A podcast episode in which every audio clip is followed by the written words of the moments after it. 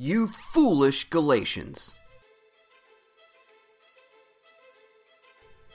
Who has cast a spell on you before whose eyes Jesus Christ was publicly portrayed as crucified?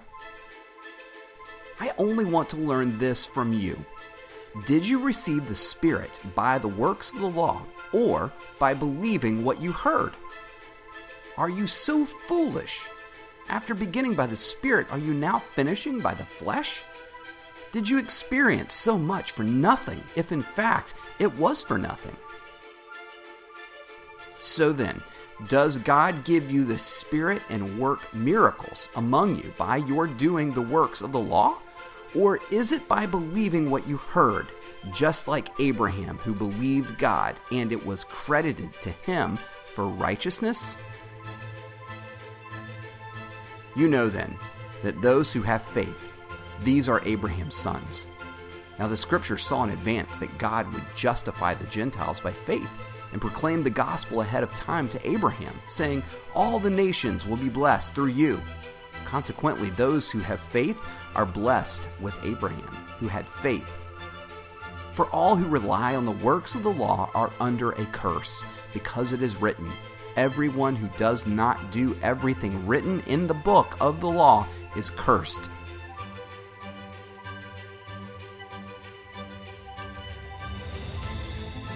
Now it is clear that no one is justified before God by the law, because the righteousness will live by faith.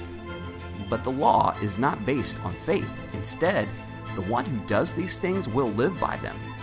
Christ redeemed us from the curse of the law by becoming a curse for us, because it is written, Cursed is everyone who is hung on a tree.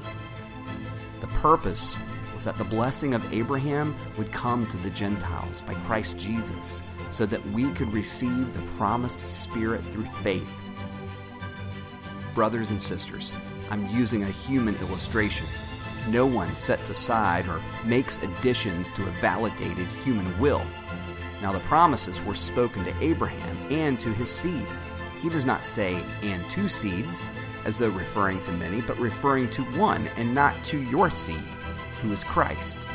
My point is this the law, which came 430 years later, does not invalidate a covenant previously established by God and thus cancel the promise.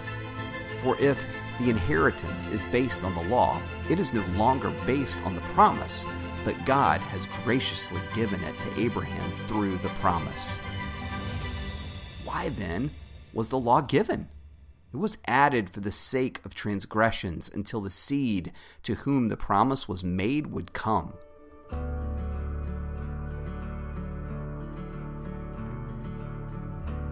The law was put into effect through angels by means of a mediator. Now, a mediator is not just for one person alone, but God is one. Is the law therefore contrary to God's promises? Absolutely not. For if the law had been granted with the ability to give life, then righteousness would certainly be on the basis of the law. But the scripture imprisoned everything under sin's power, so that the promise might be given on a basis of faith in Jesus Christ to those who believe. Before this faith came, we were confined under the law, imprisoned until the coming faith was revealed. The law then was our guardian until Christ, so that we could be justified by faith. But since that faith has come, we are no longer under a guardian. For through faith, you are all sons of God in Christ Jesus.